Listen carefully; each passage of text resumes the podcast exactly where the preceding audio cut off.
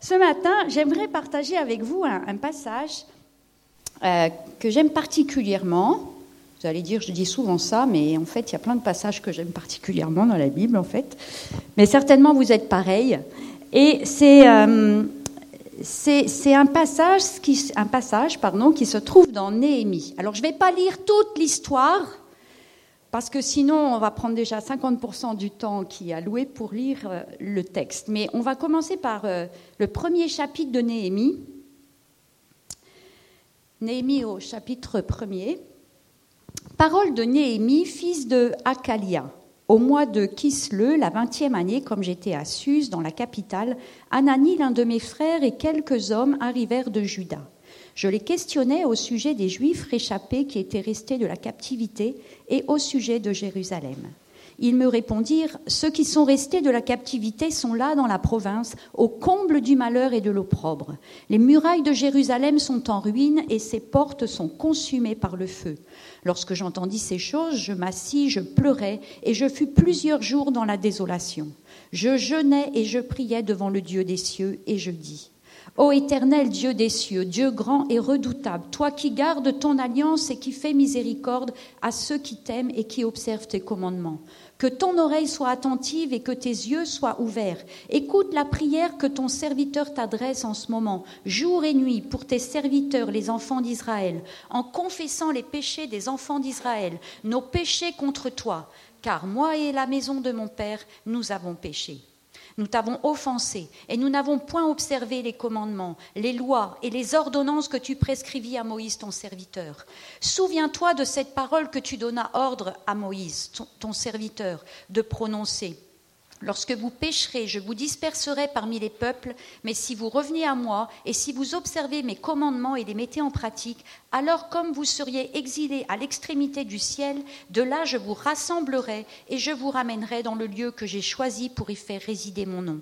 Ils sont tes serviteurs et ton peuple que tu as rachetés par ta grande puissance et par ta main forte. Ah Seigneur, que ton oreille soit attentive à la prière de ton serviteur et à la prière de tes serviteurs qui veulent craindre ton nom. Donne aujourd'hui du succès à ton serviteur et fais-lui trouver grâce devant cet homme. J'étais alors échanson du roi. Et là on va prendre au verset deux du chapitre deux. Le roi me dit, pourquoi as-tu mauvais visage? Tu n'es pourtant pas malade. Ce ne peut être qu'un chagrin de cœur. Je fus saisi d'une grande crainte et je répondis au roi, que le roi vive éternellement. Comment n'aurais-je pas mauvais visage lorsque la ville où sont les sépulcres de mes pères est détruite et que ses portes sont consumées par le feu? Et le roi me dit, que demandes-tu? Je priais le Dieu des cieux et je répondis au roi. Si le roi le trouve bon, et si ton serviteur lui est agréable, envoie-moi en Juda vers la ville des sépulcres de mes pères pour que je la rebâtisse. Le roi auprès duquel la reine était assise me dit alors, combien ton voyage durera-t-il et quand seras-tu de retour? Il plut au roi de me laisser partir et je lui fixai un temps. Puis je dis au roi, si le roi le trouve bon, qu'on me donne des lettres pour les gouverneurs de l'autre côté du fleuve afin qu'ils me laissent passer et entrer en Juda. Et une lettre pour Asaph, garde de la forêt du roi, afin qu'il me fournisse du bois de charpente pour les portes de la citadelle près de la maison, pour la muraille de la ville et pour la maison que j'occuperai. Le roi me donna ces lettres, car la bonne main de mon Dieu était sur moi. Le livre de Néhémie, c'est en quelque sorte la démonstration de l'impossible rendu possible. C'est un livre d'une puissance sans pareille. Quand on le lit, ça fait presque peur au début. Quand on commence ce livre, on se dit « mais waouh, c'est quoi ce désastre ?» Et au fur et à mesure qu'on avance, on voit quelque chose qui émerge, qui sort de, de, de ce qui semblait pourtant au départ ne pas être possible. La rébellion du peuple de Dieu a conduit euh, Dieu à les faire sortir de son territoire de bénédiction. Je dis son territoire de bénédiction parce que le peu- Dieu avait installé son peuple sur un territoire qui était, euh, qui était une possession qui venait de Dieu et, et sur lequel Dieu avait érigé des règles, des lois, des ordonnances et qui était un héritage. Et en sept cent vingt-deux avant Jésus-Christ, alors que, que ce peuple était en rébellion contre Dieu, il, Dieu a, a, a, a, a été contraint finalement à un certain moment de les exiler. Et cet exil va durer un certain nombre d'années. On est en sept cent vingt-deux et à partir de l'année six cent neuf, Dieu va utiliser les Babyloniens pour détruire complètement euh, ce, ce, cette ville de Jérusalem. Il ne restera pratiquement plus personne dans cette ville. Les, les, les, les murailles de cette ville vont être complètement détruites par les Babyloniens. Et puis, à un certain moment, va commencer, alors vous voyez, ça a commencé en sept cent vingt-deux. Et l'époque de Néhémie, c'est quatre cent quarante-cinq. Vous imaginez ces siècles d'exil. C'est, l'exil, c'est être exilé, c'est être quelque part chassé de son territoire, de sa patrie, et d'avoir interdiction d'y revenir. Là, le peuple de Dieu sort de son territoire et, quelque part, a interdiction d'y revenir. Mais c'est étonnant parce qu'après, justement, on voit que Dieu va, va mettre en œuvre différentes étapes pour mettre en œuvre un retour d'exil. J'aimerais attirer notre regard ce matin sur, sur le fait que ce peuple est parti en exil parce qu'à un certain moment, ils ont décidé de ne plus obéir à Dieu. Ne plus obéir à Dieu et à ses commandements a, a, a comme conséquence directe qu'on ne peut plus rester sur ce territoire de Dieu. C'est, c'est comme si on est obligé d'en sortir parce qu'on a fait le choix d'un autre territoire. Et dans notre vie, parfois, nous avons fait des choix de territoire. Avant de venir à Jésus, on avait fait un choix de territoire qui n'était pas le territoire où il y avait l'héritage et la bénédiction de Dieu. Et là, quelque part, pendant des années, ce peuple est, est parti de son territoire de bénédiction. Et ça va durer longtemps. Et le, et le livre de Néhémie, qui correspond à la, à la troisième étape de retour d'exil et qui visait la reconstruction des murailles euh, de Jérusalem, se passe presque trois siècles après le départ du peuple. Mais ce qui est intéressant déjà dans cette histoire, c'est que tout au long de cette étape, on voit toujours présente la main de Dieu. Si vous lisez l'Ancien Testament, vous avez la période d'Esther, vous avez la période de Daniel, où là, Dieu, on voit bien, c'est comme s'il tend une main à nouveau. À l'époque d'Esther, il va être là et il va utiliser Esther pour sortir son peuple de ce qui devait être complètement, pratiquement un génocide. Un homme avait décidé de détruire le peuple de Dieu.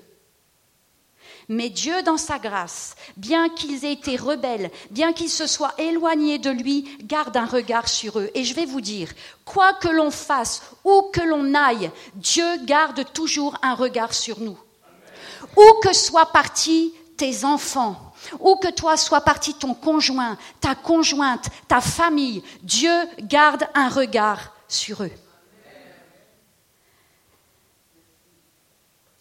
Peut-être que nous-mêmes, nous sommes là.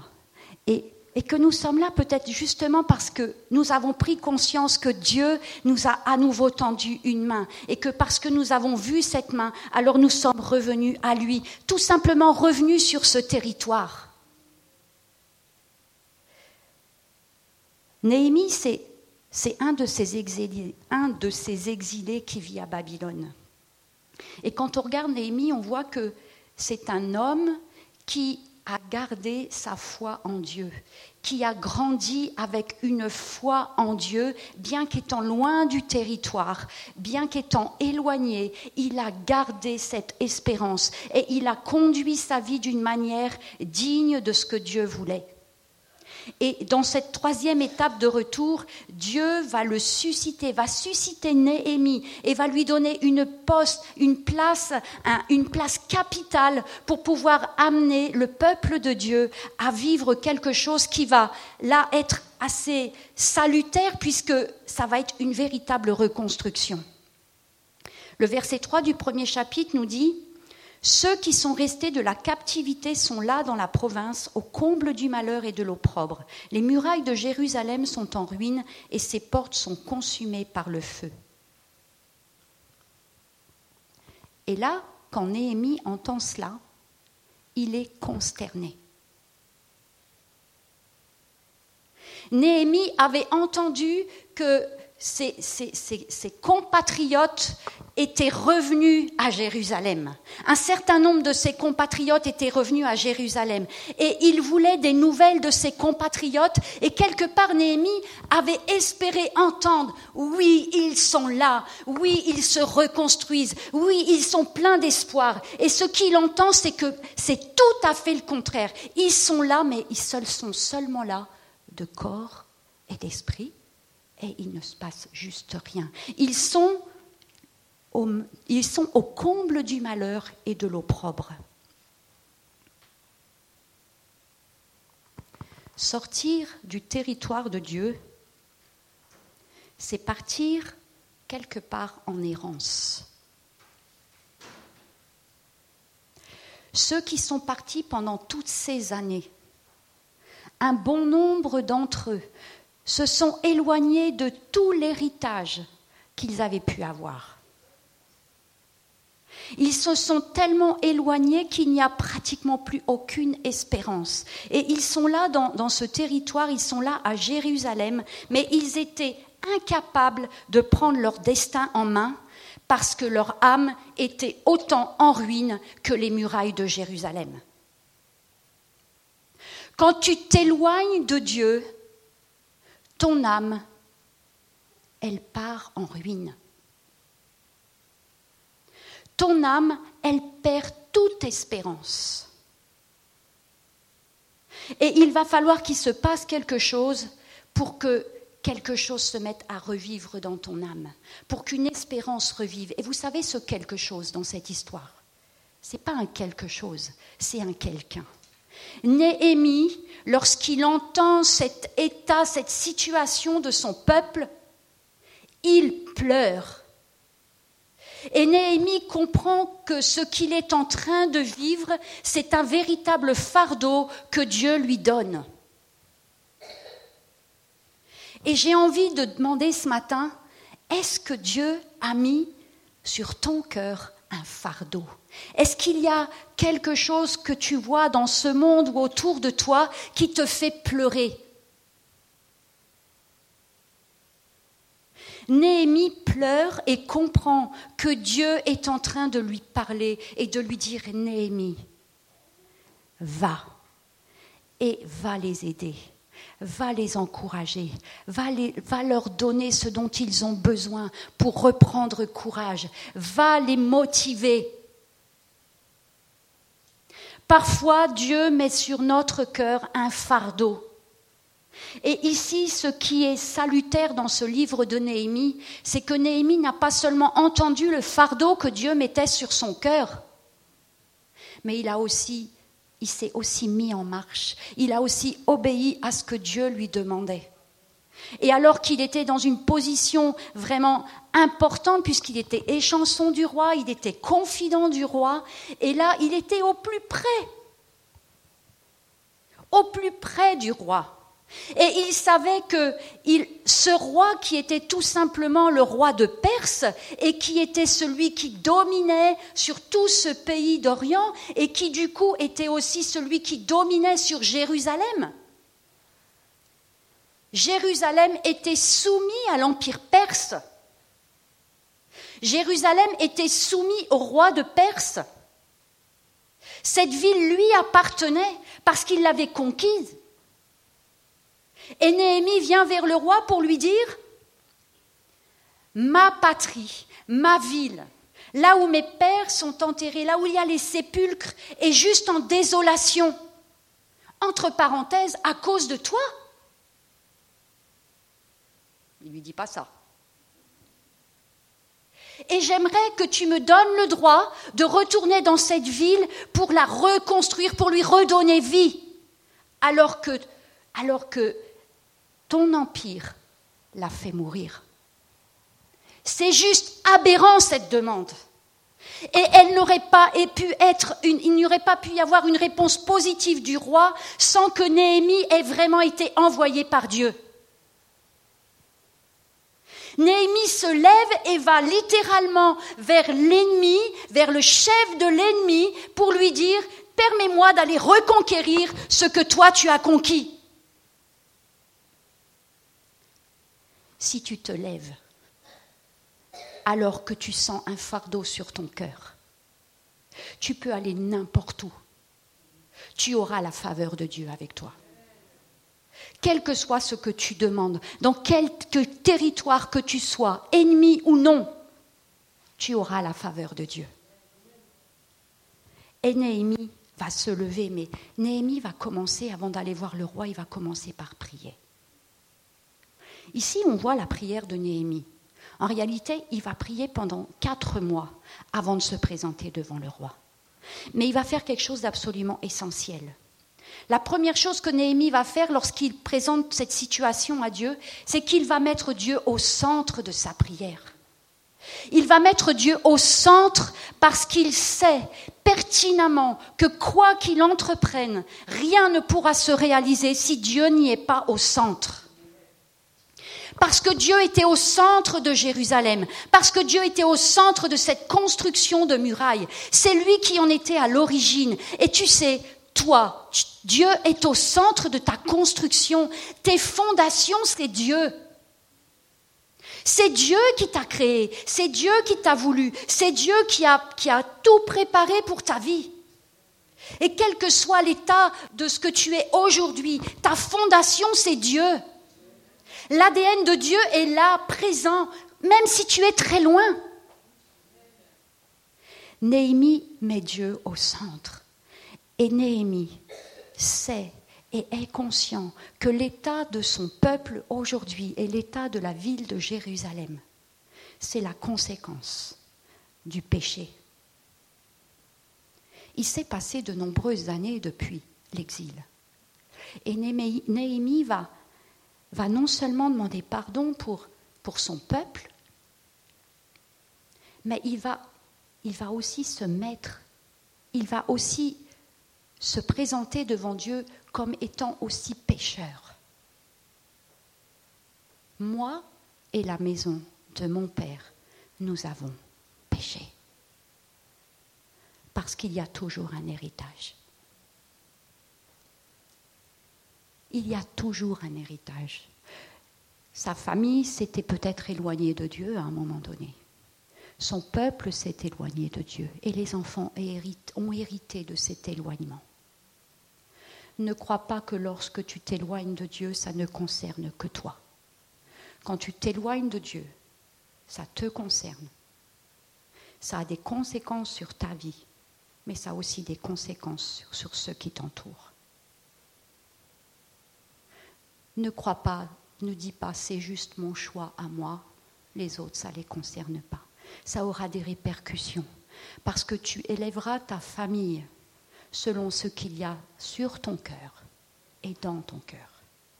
Et si Dieu n'y est pas au centre, ta famille ne recevra pas ce centre.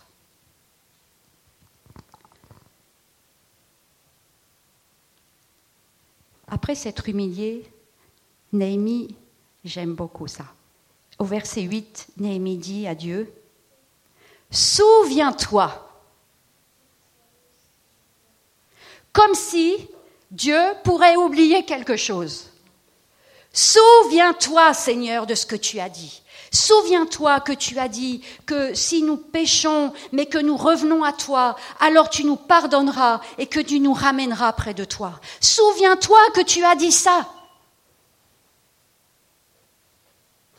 Néhémie avait besoin de le proclamer. Et lorsque nous revenons tout près de Dieu, nous avons aussi besoin de dire « Dieu, souviens-toi », sous-entendu « Dieu, je crois en tes promesses ». Je crois que tu es un Dieu redoutable, mais je crois que tu es aussi un Dieu fidèle. Je crois que tu es un Dieu qui pardonne, quel que soit le péché commis. Tu pardonnes à partir du moment où nous revenons vers toi et que nous nous humilions. Et Néhémie savait, et Néhémie avait besoin de le dire, et Néhémie avait besoin de le proclamer, parce qu'il savait que là où il allait aller, il ne pouvait pas y aller sans être tout simplement conduit, dirigé par Dieu, mais aussi pour que, que tous ses péchés, que les péchés de sa famille soient pardonnés. À partir du chapitre trois, Néhémie, de Néhémie, toute les travaux de reconstruction de la muraille se feront grâce à la mise en commun de compétences de tous ces Juifs qui sont revenus à Jérusalem. Et parce qu'à un certain moment, chacun d'entre eux décide de travailler ensemble pour reconstruire. Néhémie est arrivé et il, est, il a présenté... Comment est-ce que Dieu a mis ce fardeau sur son cœur? Comment est-ce que Dieu a ouvert les portes pour les amener jusqu'à eux? Il a trouvé un peuple qui était juste anéanti.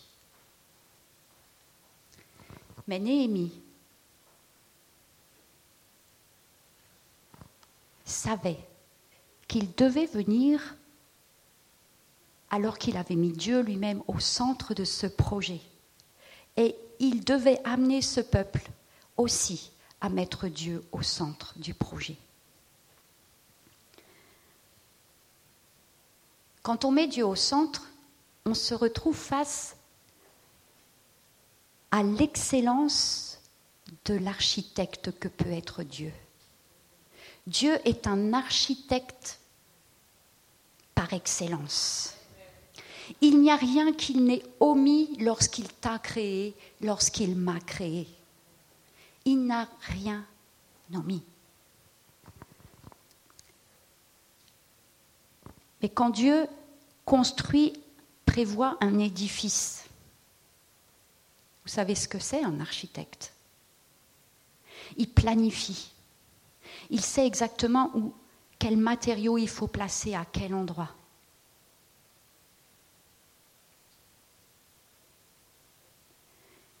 Mais nous, nous sommes un petit peu responsables de cette construction.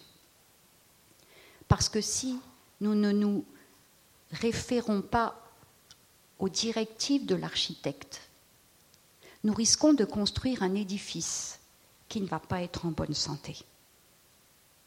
Et ici, on voit que l'édifice, les murailles, étaient pleines, remplies de failles. Rempli de failles. Il ne restait quelque part que les fondations. Il y a des, des brèches partout.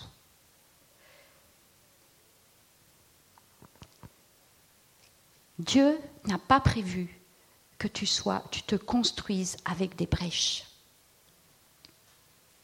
Le plan que Dieu a érigé pour ta vie, la destinée qu'il a prévue pour ta vie, elle est sans brèche. Sans aucune brèche. Et pourtant, lorsqu'on regarde, euh, quand on regarde ce monde, et quand on regarde même parfois aussi la vie de certains chrétiens, on se rend compte qu'il y a beaucoup de brèches. Et pourtant, on est là, dans ce territoire. Et peut-être que ce matin même, tu te dis, mais oui, moi, je, je, en fait, quand je regarde ma vie, j'ai l'impression qu'elle est pleine de brèches. Pourtant, je suis bien là, pourtant, je suis bien tout près de Dieu, mais, mais, mais quelque part, je sens qu'il y a des brèches et je ne sais pas comment les régler, ces brèches. Et je sens que là où il y a des brèches, eh bien, je suis faible. Et chaque fois, je retombe toujours dans les mêmes choses parce que ces brèches, eh bien, elles restent complètement ouvertes.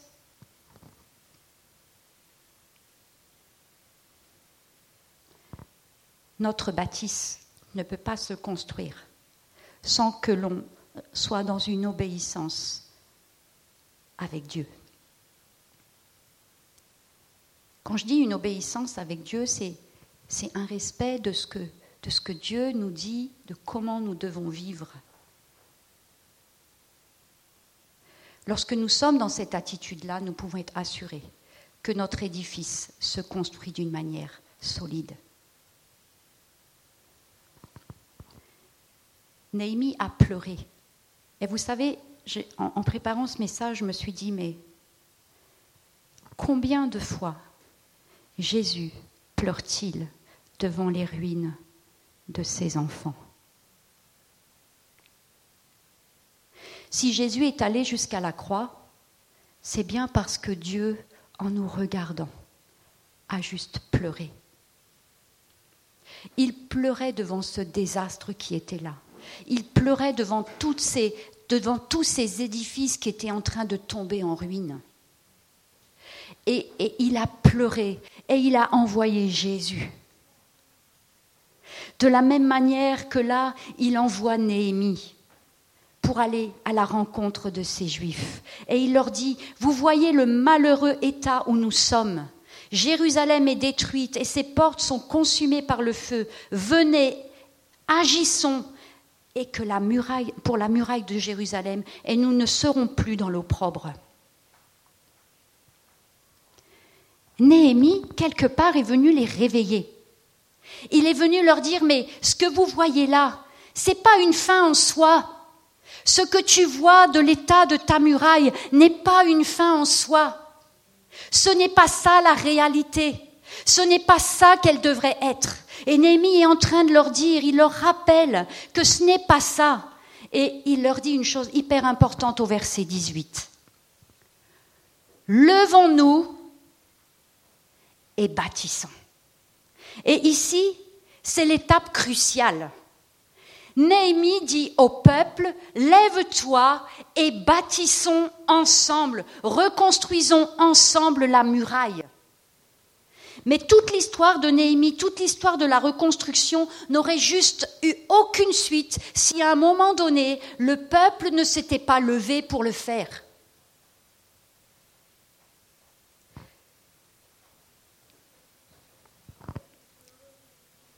J'aimerais vous dire que plus la brèche est ancienne et plus il est difficile de se lever.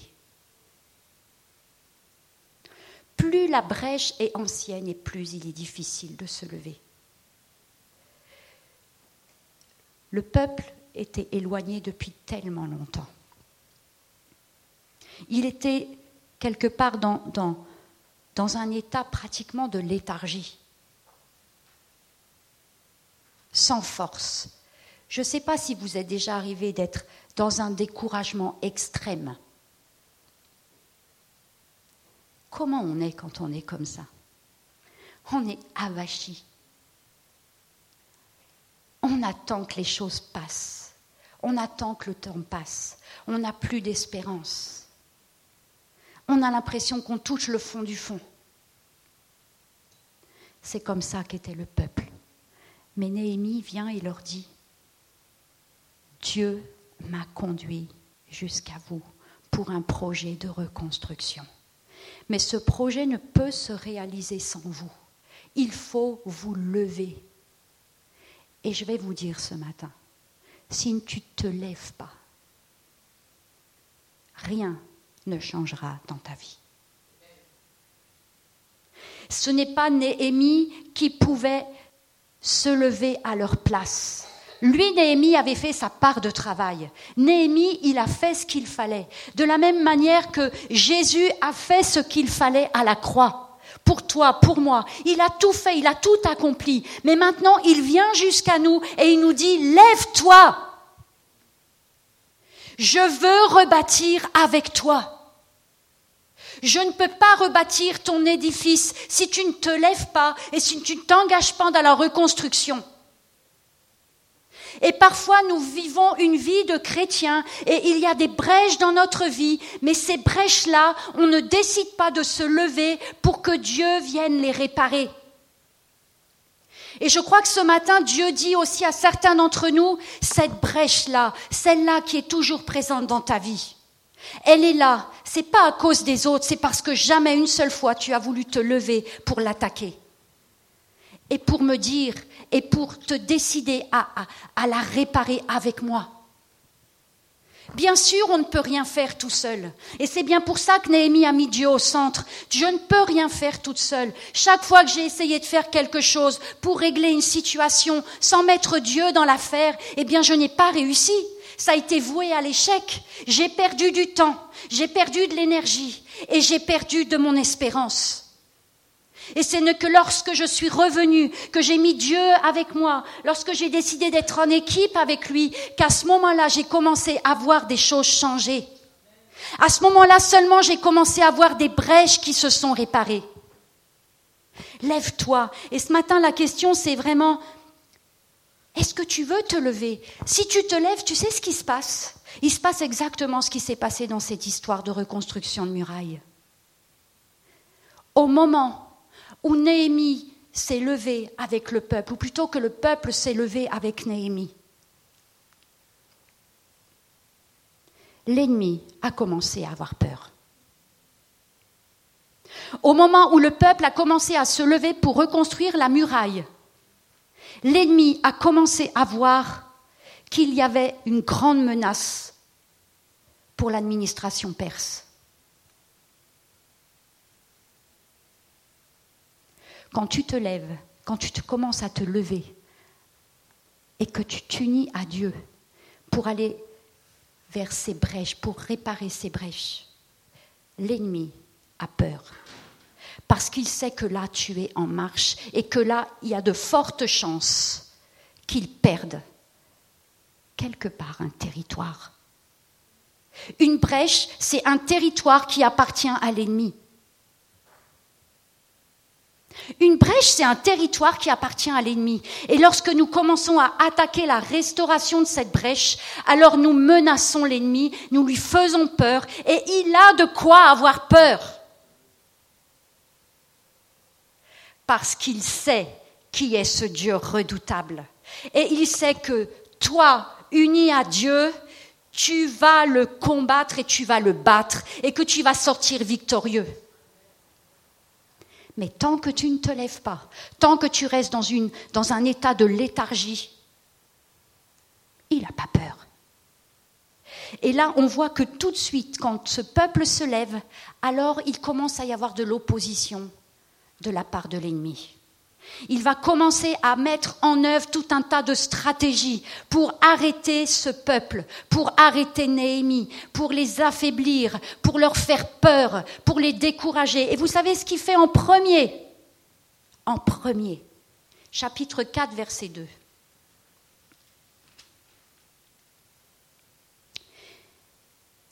Verset un même. Lorsque Sambala apprit que nous rebâtissions la muraille, il fut en colère et très irrité. J'aimerais que chacun d'entre nous, nous mettions l'ennemi en colère et très irrité. Il se moqua des Juifs et dit devant ses frères et devant les soldats de Samarie, « À quoi travaillent ces Juifs impuissants ? Les laissera-t-on faire ? Sacrifieront-ils ? Vont-ils achever ? Redonneront-ils vie à des pierres ensevelies sous des monceaux de poussière et consumées par le feu ? Tobija, l'ammonite, était à côté de lui et il dit qu'ils bâtissent seulement. Si un renard s'élance, il renversera leur muraille de pierre.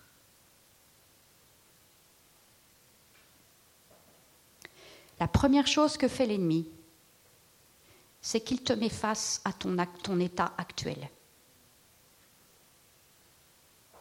Il te rappelle, comme une violence, l'état dans lequel tu te trouves. Découragé, déprimé, sans espérance. Avec toutes ces années où tu vis les mêmes choses difficiles et où tu as fini par te dire « c'est comme ça, rien n'y changera, je ne pourrai jamais me relever de cela ». Je ne pourrai jamais en être guéri, je ne pourrai jamais aller plus loin, je suis arrivé au bout de ce que je peux être avec Dieu. C'est ça que l'ennemi commence à dire. Il vient commencer à te souffler l'état dans lequel tu es. Et ce peuple, quelque part, avec toutes ces années, avait tellement perdu confiance en lui. Et on perd confiance en nous aussi, lorsque depuis si longtemps nous sommes dans un état difficile, dans un domaine précis. Et je crois que ce matin, j'aimerais vraiment être très claire par rapport à ça. Je ne parle pas, ou peut-être qu'il y a une personne comme ça, mais je ne parle pas à des gens qui sont dans un, dans, dans une, avec une bâtisse, une muraille complètement anéantie. Je crois que Dieu veut ce matin nous interpeller, vous interpeller, t'interpeller sur un domaine bien précis de ta vie, une brèche profonde que tu n'as pas pris en main, parce que Dieu aujourd'hui voudrait t'amener plus loin, mais cette brèche l'empêche de t'amener plus loin. Et chaque fois que tu te mets face à cette brèche, l'ennemi vient te souffler à l'oreille. Rappelle-toi, tu as déjà essayé et tu as échoué. Rappelle-toi, tu as eu tellement d'espoir, tellement d'espérance en l'année deux mille cinq. Et à nouveau dans l'année deux mille dix, rappelle-toi, tu pensais que c'était réglé et tu as même crié « Alléluia !» Et finalement, rien n'était réglé. Rappelle-toi de tout ça. Tu t'imagines que maintenant, parce qu'on est en deux mille dix-neuf, ça va marcher? Regarde autour de toi, rien n'a changé. C'est ça que l'ennemi fait en premier. D'où l'importance de savoir que nous avons décidé de nous lever.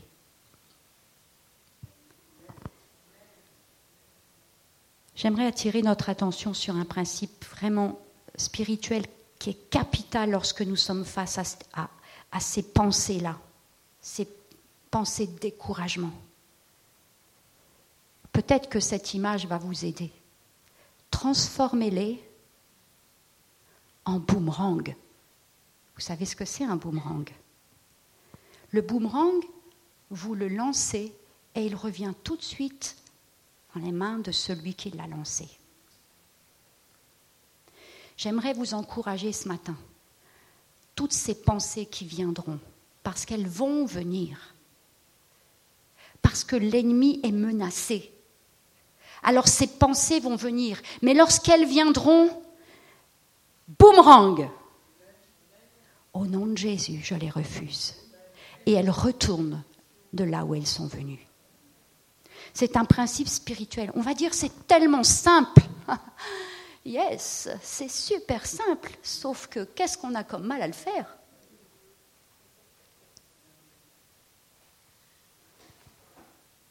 Il faut en être convaincu. Et, et peut-être tu vas rien ressentir. Juste quand tu les reçois, tu dis « Waouh, je les renvoie ». Je les refuse. Je ne veux pas de ces pensées négatives, de ces pensées de découragement. Et puis un peu plus loin, alors que ça, ça n'a pas marché, parce que finalement, ils se sont remis au travail. Ils ont refusé tout cela. Et Néhémie a proclamé, et ça, j'aime beaucoup ça, parce que Néhémie, à ce moment-là, il a proclamé que... que ces paroles étaient refusées. Il a dit, « Seigneur, tu vois, tu vois ce qu'ils disent de nous. Seigneur, tu vois ce que l'ennemi dit de moi. Je sais que ce n'est pas vrai. » Et hop, ils repartent au travail. Un peu plus loin, on voit que l'ennemi qui n'a pas réussi avec cette première tentative va en tenter une autre. Et il est dit que les ennemis vont se liguer contre le peuple qui reconstruit. Ils vont se liguer ensemble. Se liguer, c'est unir ses efforts contre quelque chose ou quelqu'un. Mais ce qui est intéressant, c'est qu'en face de ces ennemis ligués, il y a des frères unis. En face de l'ennemi qui se ligue contre toi, il y a des frères qui sont unis et qui vont combattre à tes côtés. Le chapitre trois dresse la liste de ceux qui ont travaillé à la reconstruction. Et il commence par « Il se leva avec ses frères, et ils bâtirent la porte des brebis, ils la consacrèrent et en posèrent les battants. À côté d'eux, d'Eliashib bâtirent les hommes de Jéricho. À côté de lui bâtit aussi Zachur. Face à l'ennemi ligué, il y a un frère qui intercède. » Vous savez, l'Église L'Église, c'est quoi ? L'Église, c'est des frères unis. Enfin, quand je dis des frères, je dis des sœurs aussi. Hein.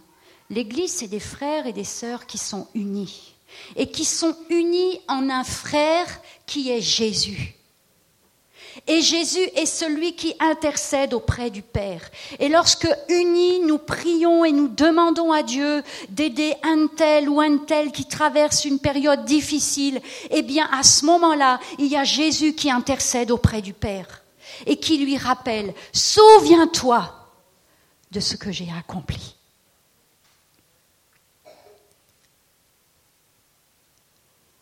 Lorsque nous sommes unis, l'ennemi peut toujours se liguer. Il ne parviendra à rien.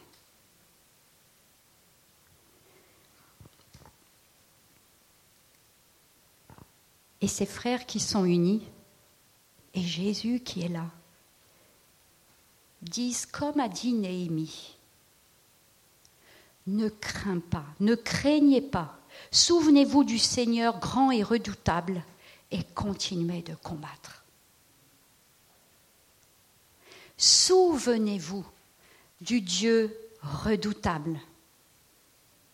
Souviens-toi de qui est Dieu. Souviens-toi de ce que tu es en Dieu. Souviens-toi que tu es fille et fils de Dieu. Souviens-toi que ta fondation, c'est Dieu. Et qu'à partir du moment où tu te construis sur cette fondation, tu n'as juste rien à craindre. Absolument rien à craindre. Et la première porte qui est rebâtie, et ça c'est juste extraordinaire, la première porte de la muraille qui est rebâtie, c'est la porte des brebis. Et là où il y a des brebis, il y a un berger. Et là où il y a un berger, il y a quelqu'un qui veille. Et tu es une brebis, tu es une brebis précieuse. Et à partir du moment où tu passes à nouveau cette porte, alors tu te mets sous la protection du berger.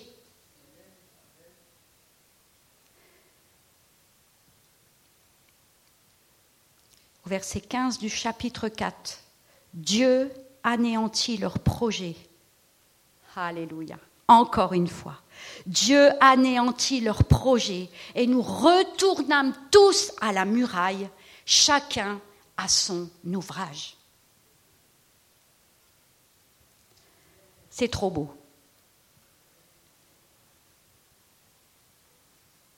Vous savez, quand vous regardez le plan de la muraille, il y a aussi ici, juste avant, au verset, au verset dix-sept du même chapitre quatre, il est dit « Il travaillait d'une main et tenait une arme de l'autre ». C'est intéressant parce qu'ici, on a l'impression que le peuple, qui était en état de léthargie au départ, a passé un cap. C'est-à-dire que là, jusque maintenant, on voyait toujours Néhémie qui intervenait. Qui, qui les encourageait et qui leur rappelait les choses. Et là, il est dit que chacun travaillait d'une main et tenait une arme de l'autre. Comme si, quelque part, l'espérance en Dieu, enfin, il l'avait saisie. Et ça, c'est aussi quelque chose d'absolument extraordinaire. L'ouvrage, la Néhémie nous dit plus loin, l'ouvrage est étendu et nous sommes dispersés sur la muraille, éloignés les uns des autres. Ça vient juste après. Quelque part, c'est comme si le peuple avait passé un cap et que maintenant il était dans une plus grande assurance dans cette reconstruction de la muraille. Et en même temps, cette assurance présentait aussi un danger, c'est que cette reconstruction, elle, elle s'étalait. Et quelque part ici, Jérémie est en train de dire « Attention de ne pas nous disperser ». Attention de ne pas perdre ce qui est central à notre construction, à savoir l'unité.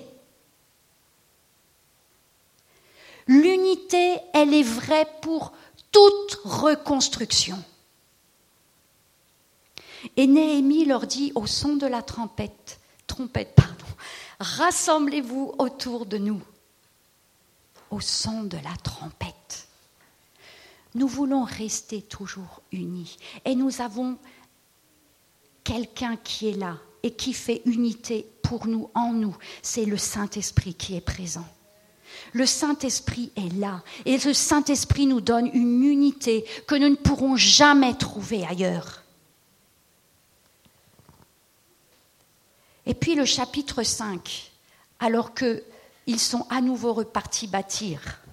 Le chapitre cinq nous montre le piège des injustices passées. Ils étaient dans une situation particulièrement difficile, tous ces Juifs. C'était quand même la misère. Et puis, il y a eu tout un tas de situations où, où il fallait manger, où il fallait avoir de l'argent. Et puis, il a commencé à y avoir des, des prêts, des achats. Et puis certains ont commencé aussi à, à, à prêter, mais avec intérêt, à chercher son propre intérêt et, et à vouloir vivre, voilà, de toutes ces choses pour se faire un peu du business. Et là, au chapitre cinq, on voit que le peuple commence, il s'éleva de la part des gens du peuple et de leurs femmes de grandes plaintes contre leurs frères les Juifs. Et ça, ça durait depuis un bon moment. Quelque part, il, y a, il commençait à y avoir des injustices qui commençaient à émerger. Et ces injustices commençaient à, à générer des rancœurs. En plein milieu de la reconstruction.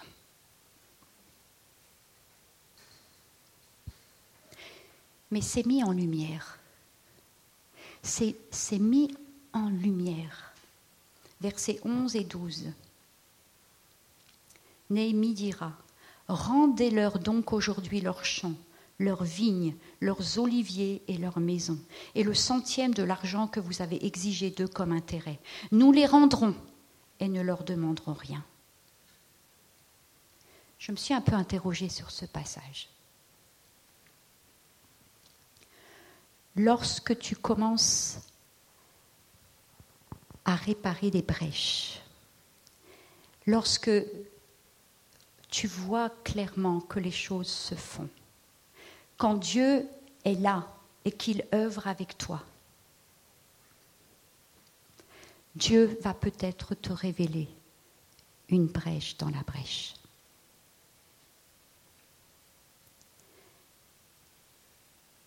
Nous arrivons tous avec des histoires. Nous arrivons tous avec des situations parfois conflictuelles que nous avons pu vivre. Nous arrivons tous parfois avec des choses où nous nous, où nous, nous disons « Il m'est redevable d'eux. Il m'a fait souffrir. Il m'a fait ci. Il m'a fait ça. » Parfois, c'est au sein même de notre famille.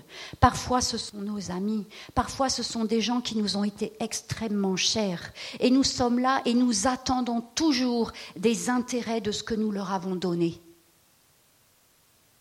Dieu dit, rends-leur.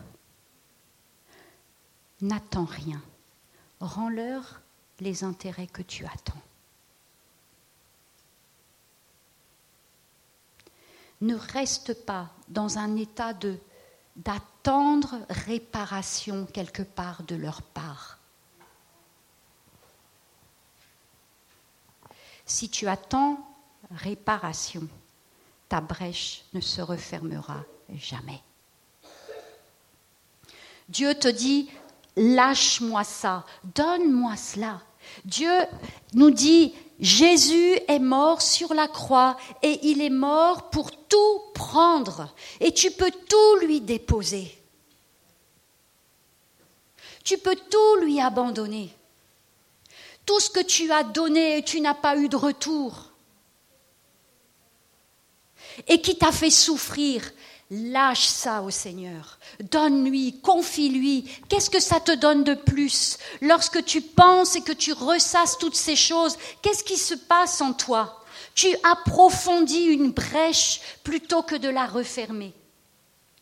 Je peux vous assurer, pour l'avoir expérimenté plusieurs fois, lorsque j'ai lâché ce que je pensais euh, être une dette que l'autre me devait, les brèches se sont vite refermées. Ce n'est pas, ce n'est pas euh, nier ce qui s'est passé. Ça n'a rien à voir. C'est juste dire, Seigneur, moi, je n'ai pas la main là-dessus.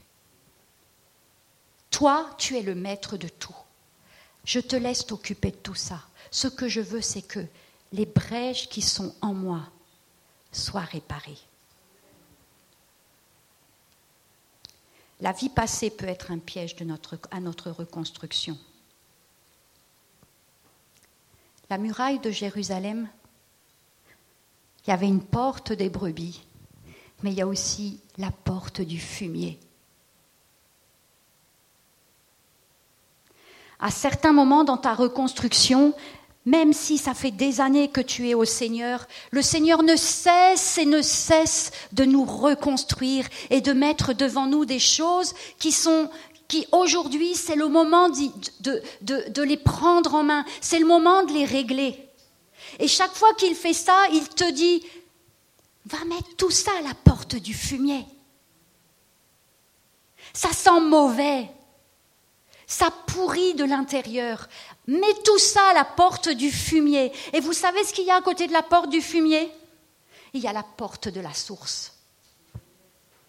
Tu, tu passes, quand tu passes par la porte de la source, tu deviens capable de déposer toute chose à la porte du fumier. Parce que Jésus est venu pour tout prendre. Quel que soit ce que tu aies vécu, quels que soient les péchés que tu aies faits, quelles que soient les erreurs que tu aies faites, quels que soient les dégâts que tu aies produits dans ta vie, quelles que soient les conséquences qu'il y ait encore même aujourd'hui, Jésus peut tout prendre. Si tu passes par lui, par cette source, alors tu peux tout déposer à la porte du fumier et repartir vers cette source. Et là, il, te, il continue de te bénir. Il y a encore beaucoup de choses à dire sur les pièges que nous pouvons avoir. Mais j'aimerais juste terminer sur l'aspect final. Ce qui se passe lorsque la muraille est reconstruite.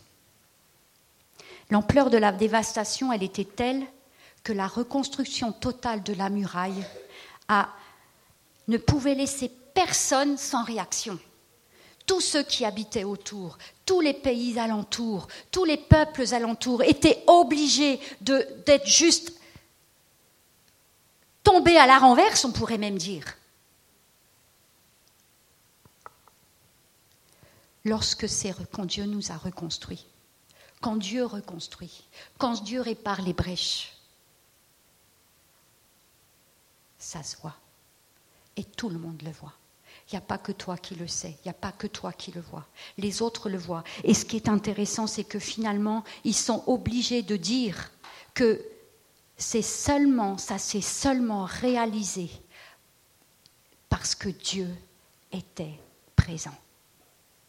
Ils sont obligés de reconnaître que la reconstruction de cette muraille, c'est le fruit de la puissance d'un Dieu redoutable. Et l'état de brèche que nous pouvons vivre lorsque c'est réparé, il n'y a pas d'autre mot que de dire « ça n'a été possible cette réparation que parce que j'appartiens à un Dieu glorieux, un Dieu redoutable, un Dieu puissant pour qui aucun chantier, quel que soit l'état du chantier, aucun chantier ne peut être anéanti. » Tout peut être reconstruit par Dieu. Tout, la plus grande ruine.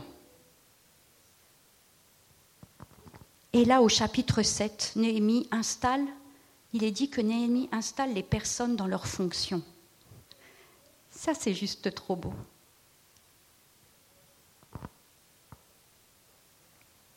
Lorsque Dieu a réparé les brèches, que tu es debout, que tu as cette assurance de qui tu es en Christ. Alors attends-toi à ce que Dieu t'installe dans ce qu'il a prévu pour toi, dans ce qui est ta destinée, qui est prévue depuis toute éternité. Parfois, Dieu nous a promis des choses, nous a dit ce que nous ferions. Comment est-ce que peut-être même un jour il allait nous utiliser?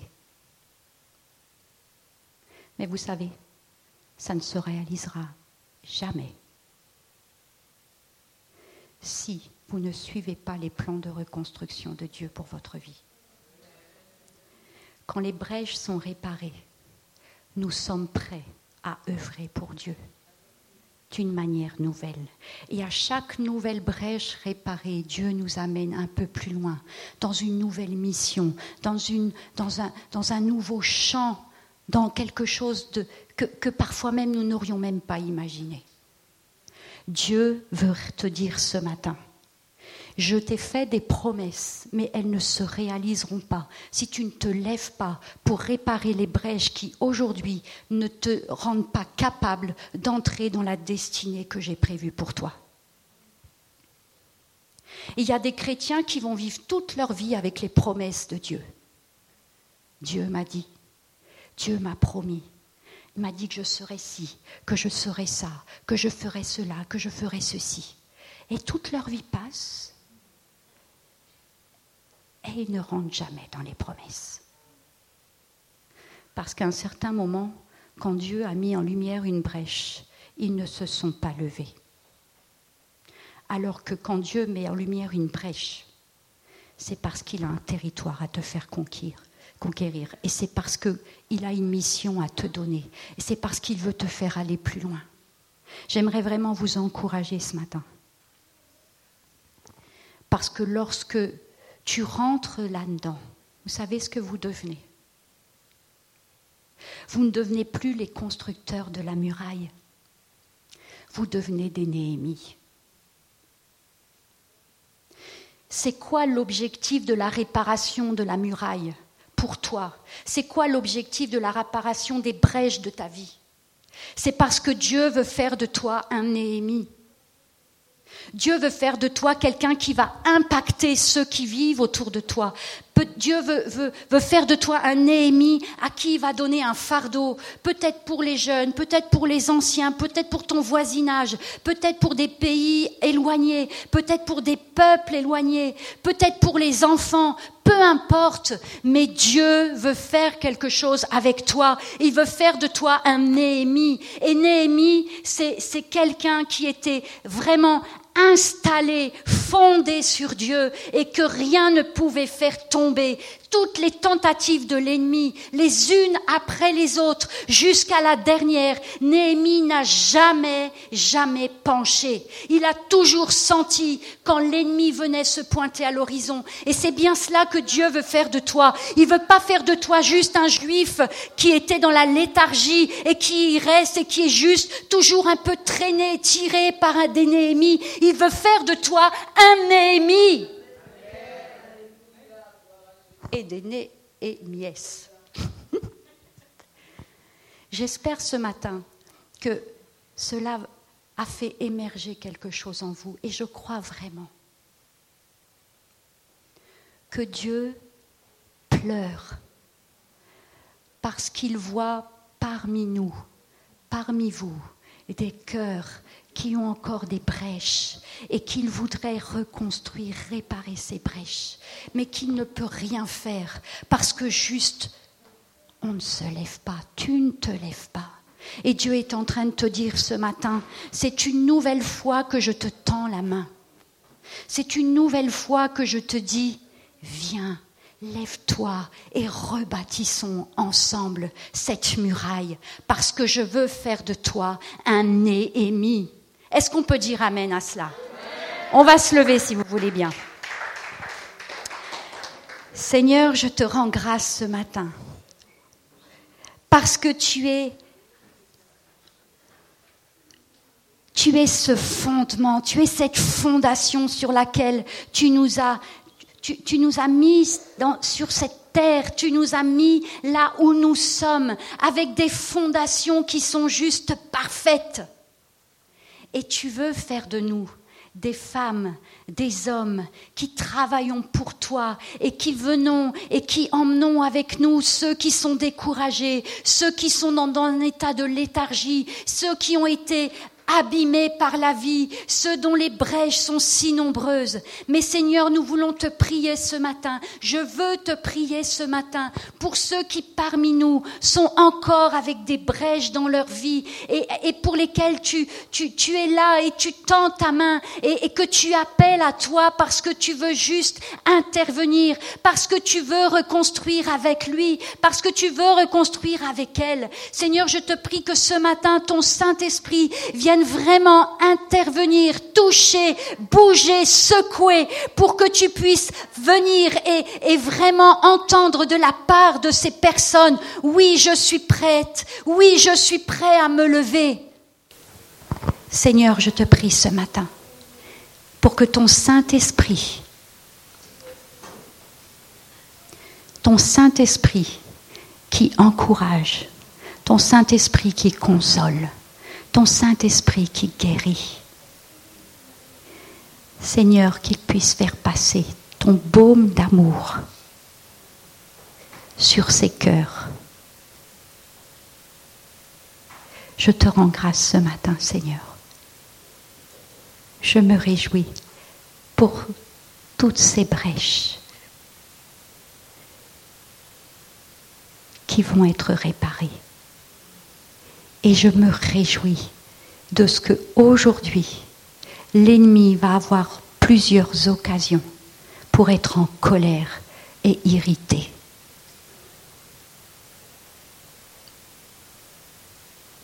J'aimerais si certains d'entre vous se sont sentis vraiment interpellés ce matin. Je ne vais pas prier pour chacun. Mais je pense que c'est peut-être bien de simplement, si ce matin tu te dis « Seigneur, je t'ai entendu. Seigneur, je, je suis consciente, je suis conscient que tu me montres à nouveau cette brèche que je connais bien. Et aujourd'hui, je veux décider de me lever. Je veux décider de me lever pour reconstruire. Je veux décider de me laisser guider par toi. Je veux accepter ce que tu vas me donner de faire aujourd'hui pour que cette brèche soit réparée. Et je veux te demander ton aide pour que lorsque l'ennemi viendra pour essayer d'enrayer ces travaux de reconstruction, ton Saint-Esprit soit là et qu'il m'interpelle. Et que je puisse entendre et discerner que c'est encore un piège de l'ennemi qui veut m'empêcher d'aller au bout de cette reconstruction. Alors si c'est ça que tu penses ce matin, si c'est cela que tu décides, juste t'avancer devant. En, juste en signe de décision. De décision. Je me lève. Seigneur, cette brèche, chacun individuellement qui s'approche dans votre cœur, vous nommez cette brèche. Seigneur, je te donne cette brèche et je te donne le droit de reconstruire avec moi. Seigneur, je te prie qu'avec l'aide de ton Saint-Esprit, je puisse discerner chaque fois que l'ennemi voudra essayer de m'arrêter. Et je veux vous bénir. Et j'aimerais vous dire ce que vous avez fait ce matin. Le fait d'être venu devant, c'est pas juste de vous être avancé. Lorsque vous allez sortir de cette salle, certainement, les pensées vont venir. Tu verras, rien ne va changer. C'est la première chose que vous allez devoir combattre en sortant d'ici. Et demain, et après-demain. Et je vous rappelle que c'est ensemble, c'est ensemble, c'est uni avec Dieu que tu pourras aller au terme de cette reconstruction. Quand tu regardes ta vie aujourd'hui, tu la vois encore comme une muraille complètement anéantie. Mais projette-toi dans ce que Dieu voit lui. Il voit une magnifique muraille. C'est cela que tu vas atteindre. Ça va peut-être prendre quelques semaines, ça va peut-être prendre quelques mois, mais n'abandonne jamais. Je vais vous bénir dans le nom du Seigneur. Et je veux dire à l'ennemi de votre âme, tu vas arrêter. Tu vas arrêter maintenant. Oui, tu as peur.